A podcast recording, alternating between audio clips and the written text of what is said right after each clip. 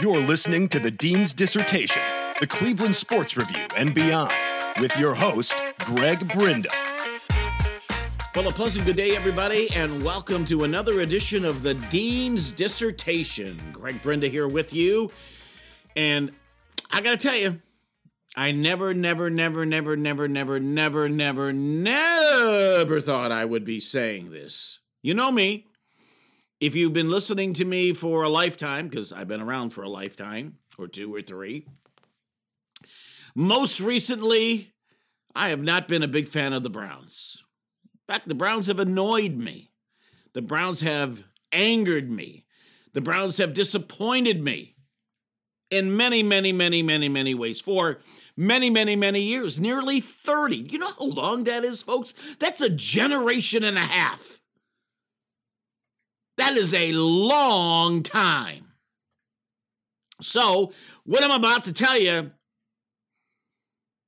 I won't say hasn't come easy. Well, it hasn't come easy because of just history, just perspective on what has happened, or should I say, has not happened to the Cleveland Browns since the late 80s.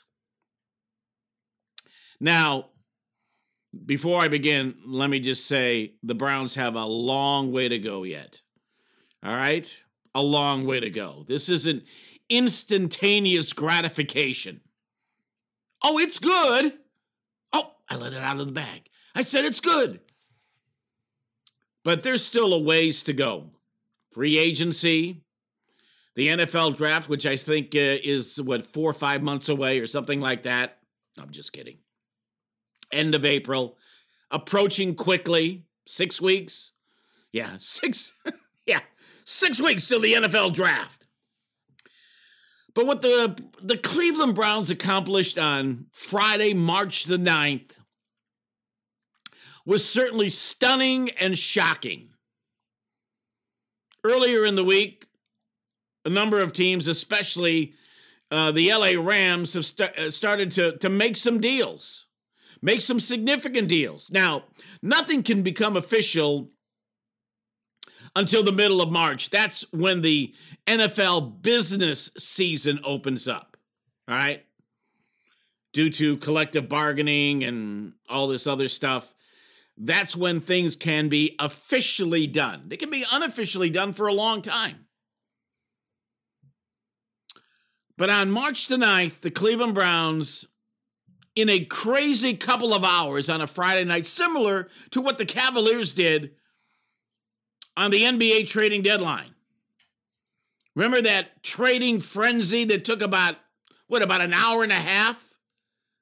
When the Cavaliers literally traded half their team and made themselves better, sort of. Um, the same thing, kind of, you know, in a weird way, happened on a Friday night with the Cleveland Browns. In just a, a few hours' time, which sent media members into a frenzy, the Caval uh, the yeah, I was going to say the Cavaliers. The Browns acquired Tyrod Taylor, quarterback from the Buffalo Bills.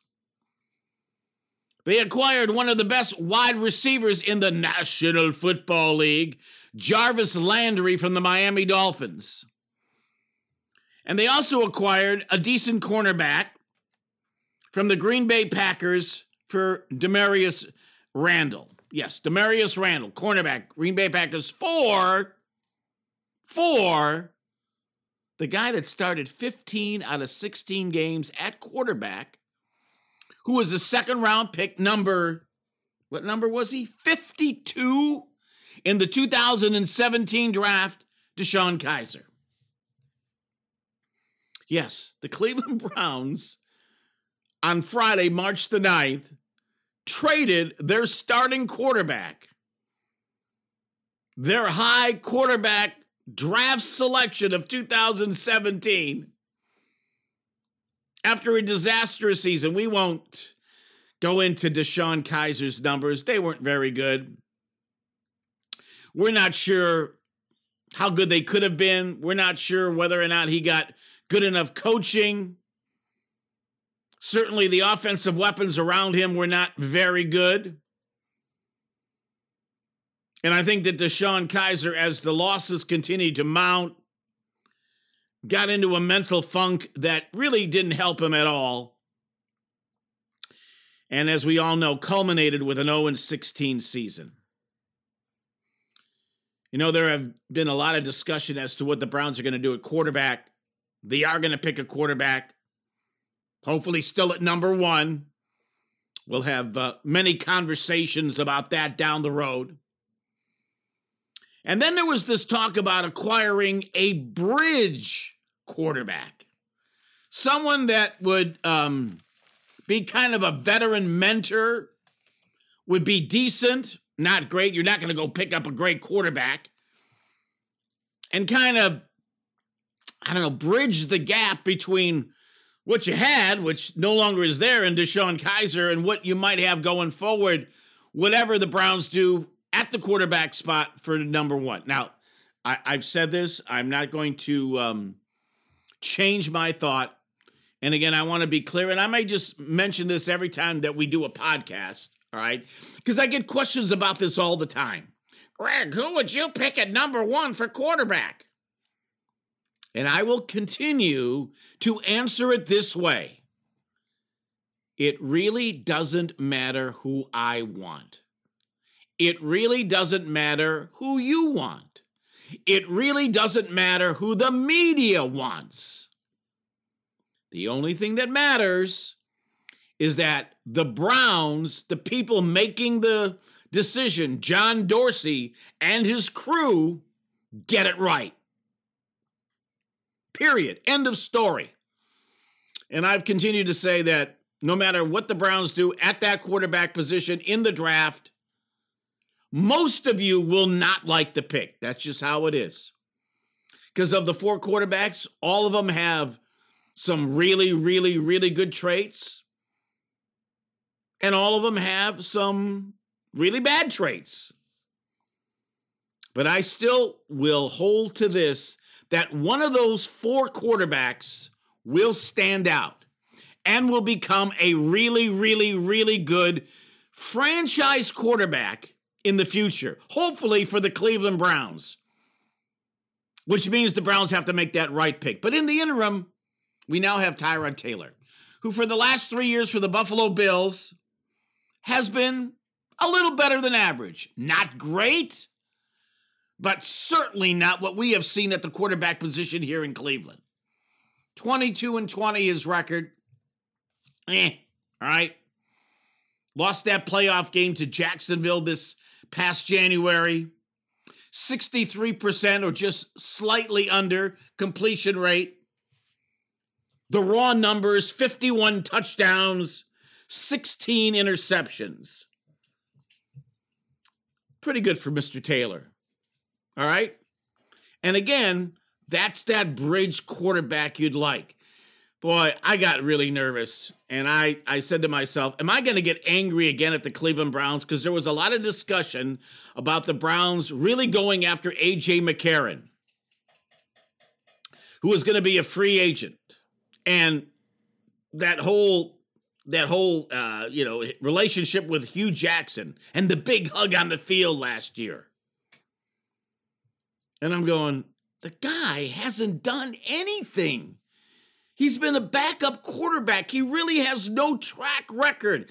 Boy, and I've been reading and hearing all of these draft nicks and people who cover the Bengals and, you know, national guys. Oh, he's got all the stuff. He's got this. He's got that. I'm going, man, that's the, like the biggest hype for someone who has accomplished absolutely nothing.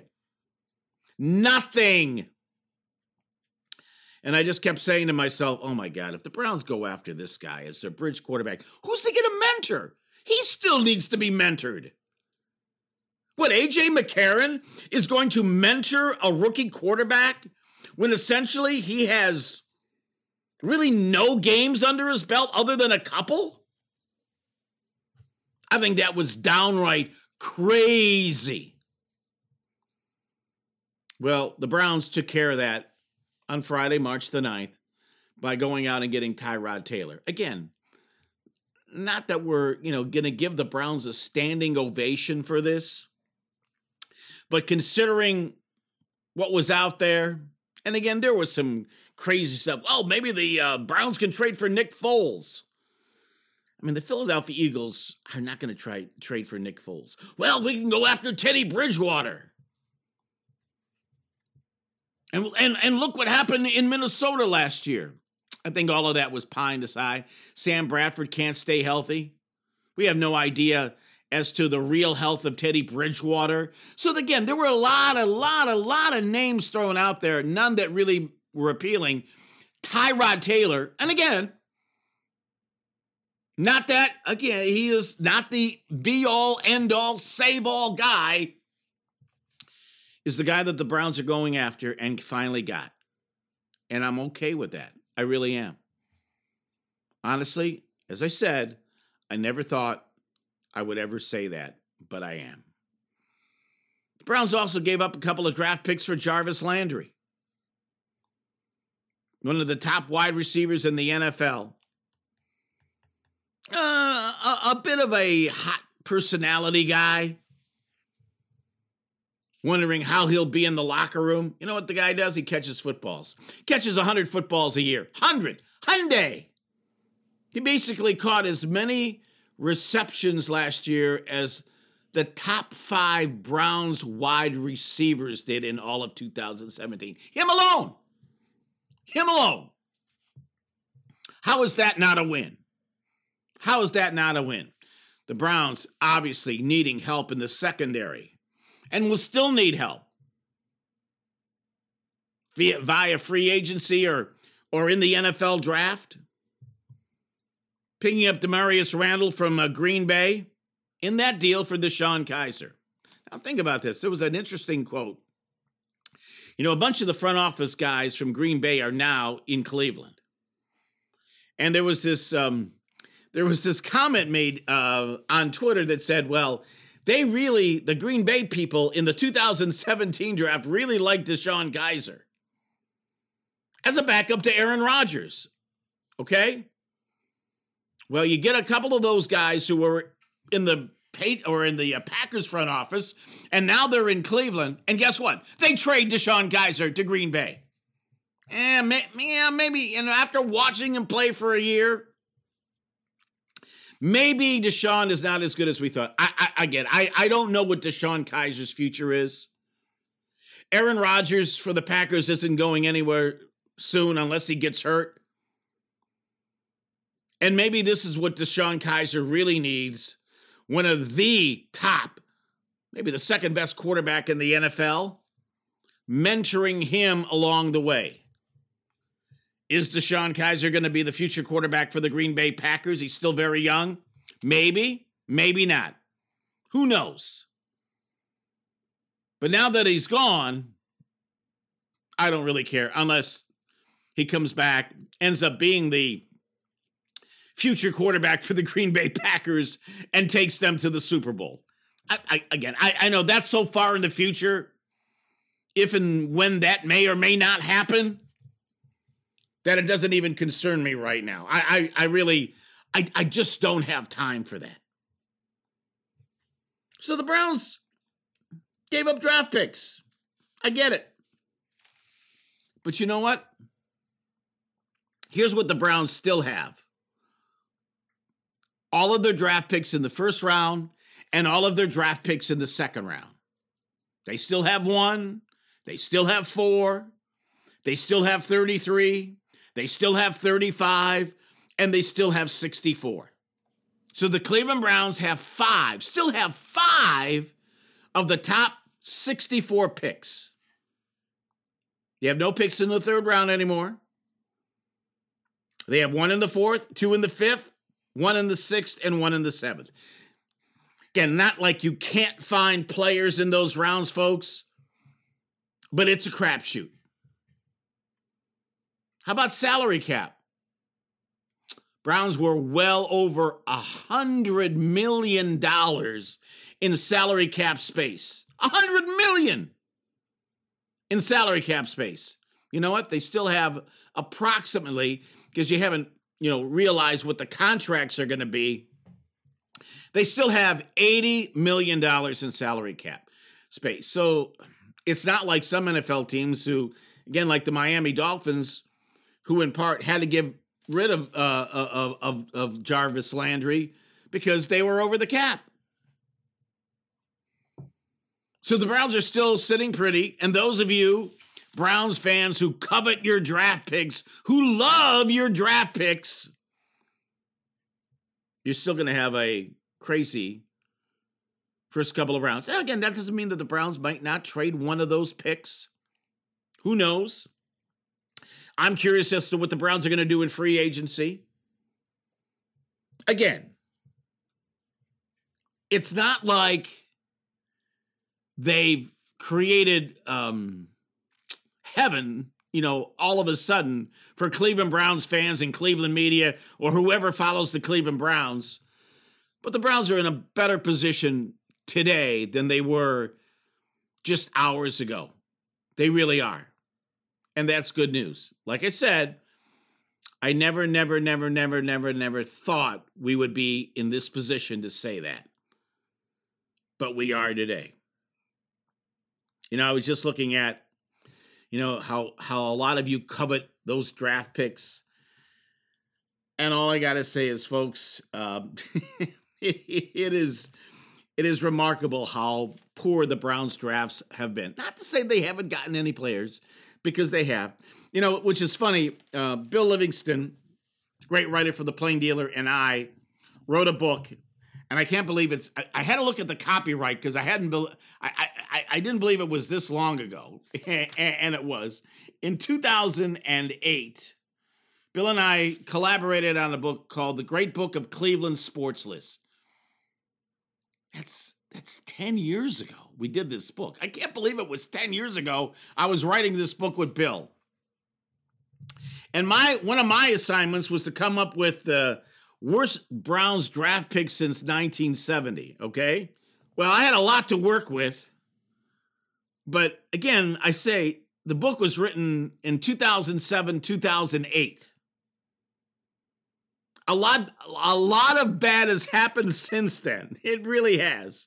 In fact, just going up to 2008, I was to get a list of the 10 worst draft picks since 1970. I couldn't just keep it at 10. I actually had 12.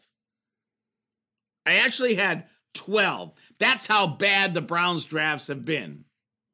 And quite honestly, in a future um, podcast, I'm going to amend this a little bit because at who I have at number two, I will take away because it, it, it, was unfair, and I've said this a million times. The worst draft pick since 1970 might have been Mike Phipps, only because of wh- where he was drafted, who the Browns traded to get that pick, Paul Warfield, and what ultimately Mike Phipps did as a Browns quarterback. But just to give you a tease, since we wrote that book in 2008, and again, I'm going to go through this and it's going to be a remarkably horrible podcast. Not not not horrible in the sense of me doing it. It's just horrible in the sense of what the Browns have done or have not done uh, since 1970, and again, most recently since we wrote that book 10 years ago. I only go back to two drafts, folks, that will highlight that should make every Browns fan shudder. 2014 draft the draft of Justin Gilbert and Johnny Manziel. Do I need to say anymore? I don't think so. And just two years prior to that, just think about this. Just two years prior to that, in 2012, Trent Richardson, the third pick in the draft. And then Brandon Weeden number 22 in the first round. Think about that, folks. Think about bad. And again, which, and the reason I'm bringing this up, one, because I'm going to do this in more in depth at a later time. But all you Browns fans who love your draft picks, I can't believe we're trading draft picks, Greg. If the 2012 and 2014 draft aren't enough to make you choke, then I don't know what would be the case. And again, as we approach the draft, we will get into the sad history of the Cleveland Browns, and, and we'll talk about some of the great picks the Browns have um, delivered. You know, in that time of despair, since we wrote the book, there was Joe Thomas, there was Joe Haden, and some other solid players. So for now, the Browns, it's a start. It's a good start. As I said, they have a long way to go in making this team relevant again. But they certainly have caught the attention and the eyes of the NFL fans, their own fans, the media, the national media. And maybe, just maybe, it's a step in the right direction. We'll see. All right, that's been another edition of the Dean's Dissertation. Until next time, Greg Brinda saying bye bye. Follow the Dean on Twitter at Sir Franks and Bacon. That's Sir Franks, the letter N, Bacon. Mmm, bacon.